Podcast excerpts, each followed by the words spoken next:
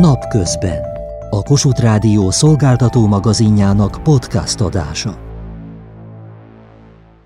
Országszerte megkezdődött a parlagfűvel fertőzött területek felderítése, több helyen már drónokat is bevetettek, máshol ezután kezdődik a légi felderítés.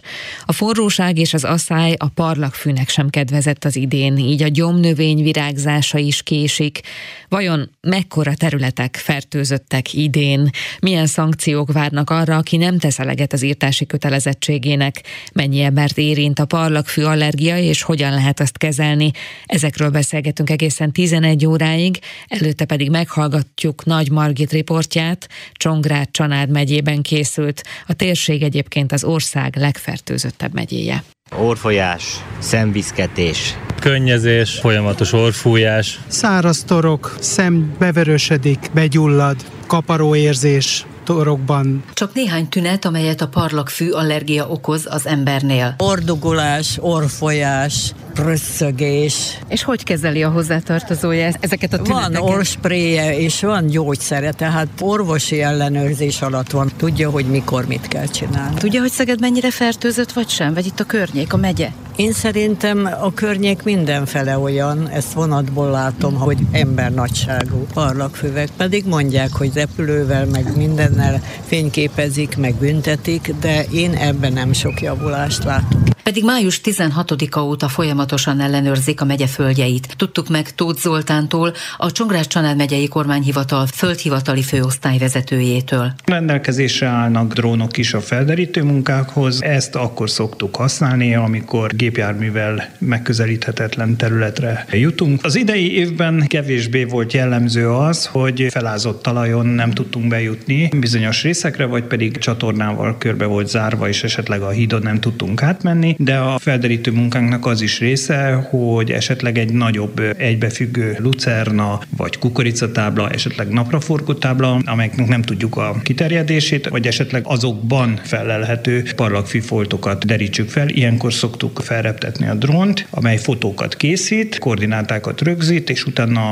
a munkatársaink bemennek ezekhez a foltokhoz, és akkor kézi műszerekkel bemérik a parlagfű szennyezettség mértékét. A munkánk folyamatos, több lehetőség lehetőség van, amit felhasználunk. Ugye használjuk egyrészt a telefonos bejelentéseket, az ügyféli panaszokat. Mennyire gyakori, hogy az emberek, az állampolgárok bejelentik, hogy környezetükben kezeletlen parlagfű terület van? Egyre inkább jellemző, és egyre többen élnek ezzel a lehetőséggel. Adott a lehetőség interneten keresztül, a telefonos bejelentés, illetve a levélben, e-mailben történő megkeresés, ezek száma évről évre növekszik. Mennyire fertőzött a Délalföld, illetve Csongrád Csanád megye? Ebben az évben egy különleges helyzet állt állt elő, rendkívül asszályos az időszak, aminek a következménye az, hogy a virágzat elég későn kezdett el kialakulni. A tarló területeken is még mindig a virágbimbó kialakulásának a fázisában tartunk. Ilyenkor már a tarló területeken nagy mennyiségű parlagfű fertőzést tapasztaltunk. Most ez teljesen elmaradt. Magának a parlagfűnek sem kedvez ez a szájos időszak, de sajnos a kiégett kukoricatáblák és a tönkrement napraforgó táblákban azt látjuk, hogy egyre nagyobb és egyre nagyobb mennyiségben jön föl a parlagfű. Ez azt jelenti, hogy ha késik a parlagfű virágzása, késik maga az az allergiás reakció is, amit a parlagfűre érzékenyek szoktak tapasztalni. A parlagfű virágzás körülbelül mennyi késésben van? Augusztus elején már elég intenzíven szokott jelentkezni a tünet. Egyre több a panaszos. Most úgy tűnik, hogy ez egy kicsit elcsúszott. Azt feltételezzük, hogy ez augusztus végére tolódik, de szerencsénkre augusztus végén biztosítottak nekünk két nap repülőgépes felderítést, ez egy rendkívül hatékony módszer. Ilyenkor gyakorlatilag a két nap alatt a megye egész területét lerepüljük, rögzítünk adatokat, ami után nagy számú bírság kerül kiszabásra. Csognácsanád megye az éghajlat és fekvésének köszönhetően mindig erősen fertőzött. Ez a homokhátságon különösen igaz, de az is biztos, hogy ebben az évben ez a fertőzöttség alul marad a sok éves átlaghoz képest. Az biztos, hogy a felderítések számát tekintve országosan is mindig az elsők között között vagyunk. A határozatok száma itt a legnagyobb az országban. Eddig hány bírságot szabtak ki? Jelen pillanatban nincsenek információm, de azt tudom mondani, hogy jelenleg 77 darab jegyzőkönyv van áttéve a növényvédelmi hatóság felé. Sok a visszaeső? Aki egyszer már bírságot kapott, az utána fokozottan odafigyel. Általánosságban is elmondható, hogy az egybefüggő nagy területek száma évről évre csökken. Kisebb, pici fertőzések vannak, így általában a kisebb összegű bírságok kiszabása jellemző. Nekünk felszólítási kötelezettségünk nincs. Egyszerűen feltérképezzük, rögzítjük és jegyzőkönyvezzük a fertőzöttséget. Felderítés eredménye ez átkerül a növényvédelmi hatósághoz, aki elvégzi a bírság kiszabását.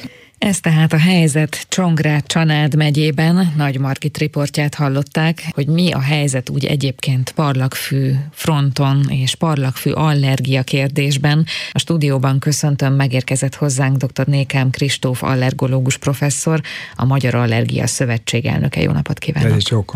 És velünk tart Jordán László is, a Nemzeti Élelmiszerlánc Biztonsági Hivatal növény, talaj és agrárkörnyezetvédelmi igazgatója. Önt is köszöntöm, jó napot kívánok! Kedves jó napot kívánok mindenkinek! Hallottuk tehát Csongrád Csanád megyét, hogy mi a helyzet. Asszályos az év, mintha ezt a parlagfű is megszenvedné, és mintha emiatt az allergiás reakciók talán kevésbé erősen vagy késve jelentkeznének. Hányan vagyunk mi parlagfű allergiások? Magyarországon a másfél millió táján Mondjuk az, az igazság az, hogy nagyon nehéz meghatározni, mert ugye csomó olyan beteg van, aki enyhe tünetekkel ugye arra Tűr, gondol, hogy és ugye hallgat, és nem forrod, hallgat, vagy, hallgat, vagy elmegy a, ugye azért lehet kapni gyógyszereket, amelyek nem receptkötelesek, tehát ugye elég sokfélét, ezeknek a fogyása az úgy nagyjából ismert, és ebből azért azt meg lehet mondani, hogy melyik részén az országnak vannak valószínűsíthetően enyhe parlagfű allergiás betegek, de nem is vagyok benne biztos, hogy feltétlen muszáj lenne minden egyes beteget ilyen enyhe tünetekkel valahol lajstromozni, hiszen a saját állapotukat ugye a megfelelő tapasztalattal és hozzáértéssel gyönyörűen menedzselni tudják, és az igazság az, hogy nem szükséges feltétlenül orvoshoz menniük évről évre, hogyha olyan tünet együttesük van, aminek az háttere is ismert, és a terápiája és az életmód változtatási szükségszerűségek azok szintén ismertek számára. Most akkor Jordán Lászlóhoz is fordulnék hogy mi a helyzet az országban. Ugye Csongrád Csanád megyéről, amely egyébként a legfertőzöttebb szokott lenni, adott egy helyzetképet Nagy Margit. Mi a helyzet, ha más megyékre tekintünk? Hát annyiban pontosítanám az elhangzottakat, hogy nem az a legfertőzöttebb terület, ahol a legtöbb eljárás indul. Legfertőzöttebb területnek Magyarországon azokat a területeket tartjuk, ahol az a homoktalaj található, ez szereti a legjobban a parlagfű. Szabolcs, Szatmárbereg megye, illetve Somogyi megye hagyományosan. Valójában mindenütt elterjedt ez a növény, a nagyon nagy szélsőségeket lesz számított, hát mondjuk a hortobágyon kevésbé találunk, összefüggő erdőségekben megint nem, de ahol megbolgatják a talajfelszínt valami oknál fogva, ott úgy is megjelenik a parlagfű. Úgyhogy azt lehet mondani, hogy Magyarországon már mindenütt találkozhatunk a parlagfűvel. Na most az idei év egy elég rendkívüli, nem csak a mezőgazdaság szempontjából, hanem a parlagfű szempontjából is. Az, hogy az, az táj mit mutat, hogy a Dunától keletre az Alföld az gyakorlatilag elesett. Még a Dunántúlon volt csapadék és viszonylag elfogadható fenntartható termések vannak. Ugyanez megmutatkozik a parlagfű fejlődésében is. Az alföldi vidékeken megsínlette a parlagfű is ezt a rendkívüli időjárást.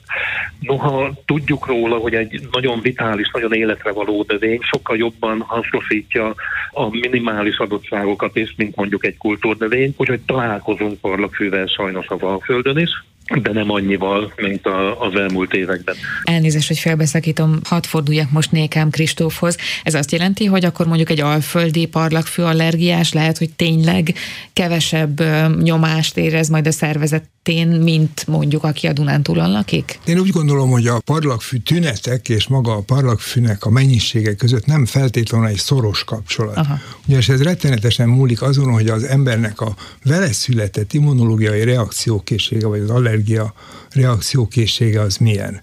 Tehát, hogyha valaki nagyon érzékeny már néhány, ebben az esetben ugye néhány szemparlagfűre is, ők erős tünetei lehetnek, és ugyan ilyen körülmények között egy másik parlagfű allergiásnak még semmiféle tünete a világon nincsen, és ezek mind parlagfű allergiások természetesen, csak esetleg az van benne, hogy még más hasonló pollenekkel szemben is allergiásak, vagy az életkörülményeik olyanok, hogy az allergia elősegítők, vagy dohányoznak, ami ugye egy közismerten ugye allergia elősegítő tényező is.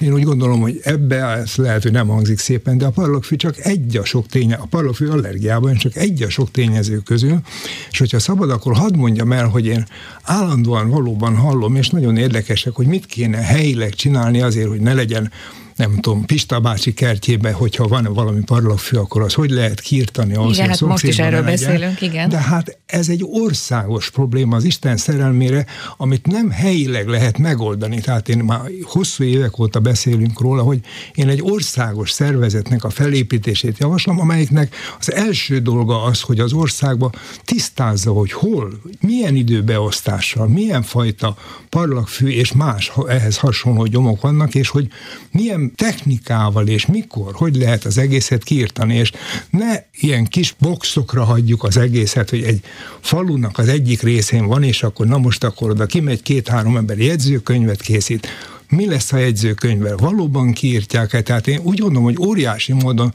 pazaroljuk azt az energiánkat, amivel sokkal jobb parlagfű írtási lehetőségeket tudnánk egy más rendszerbe előállítani.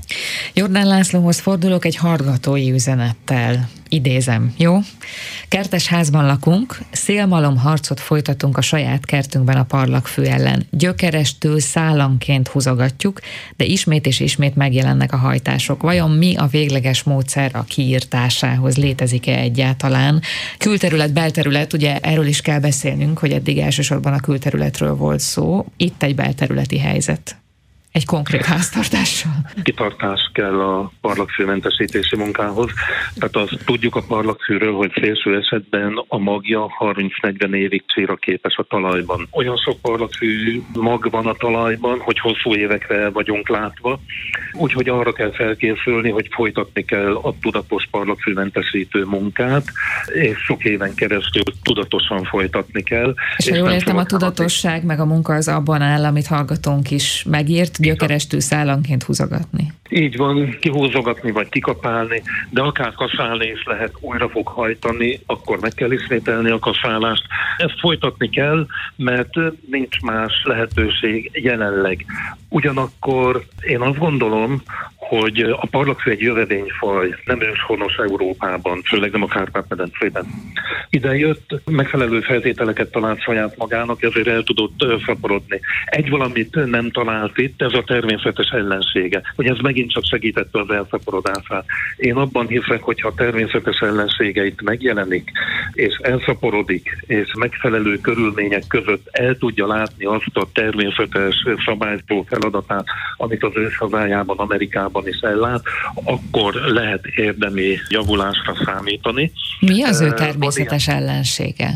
Én itt most konkrétan a parlagfű olajos bogára gondoltam, aki megjelent már az elmúlt években Magyarországon, tavaly előtt volt az első megjelenése, tavaly már Budapest környékén több helyen tapasztaltuk a megjelenését, és a kollégák idén is figyelik, a Növényvédelmi Kutatóintézet kollégái idén is figyelik a, az állományát és az elterjedését hogyha ez a bogár fel tud szaporodni. Ezzel kapcsolatban rengeteg vizsgálatot végeztek már nem csak Magyarországon, hanem a világ számos országában, és úgy tűnik, hogy kifejezetten monofág, ami azt jelenti, hogy csak a parlagfüvön él meg, és az általunk termesztett kultúrnövényeket nem bántja, nem fogadja el tápnövénynek, vagyis számíthatunk rá, hogy érdemi segítséget kapunk tőle a parlagfűmentesítésben. Én ebben óriási lehetőséget látok, figyeljük ezt a bogarat, vizsgálatokat kell beállítani, és ebben látok egy komoly lehetőséget. Dr. Nékám Kristófhoz fordulnék ismét. Az emberi szervezet képes-e megerősödni? Képes-e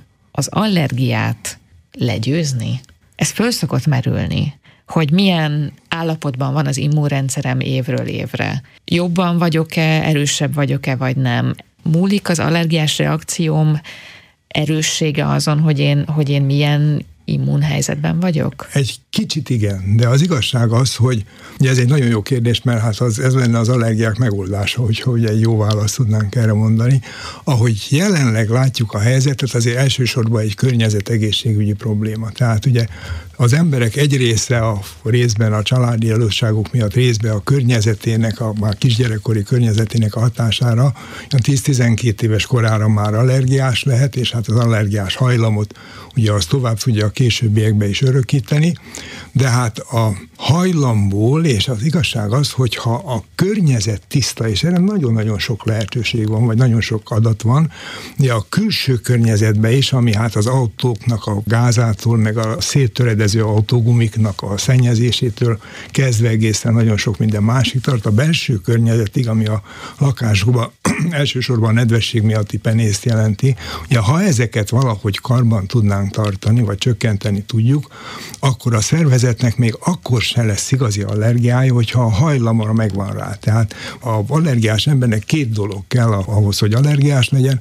Az egyik, hogy valamit örököl, és a másik pedig az, hogy ezt az örökséget valósággá transformálja mondjuk úgy a közvetlen környezete. Ha az egyik hiányzik, akkor nem lesz allergiás.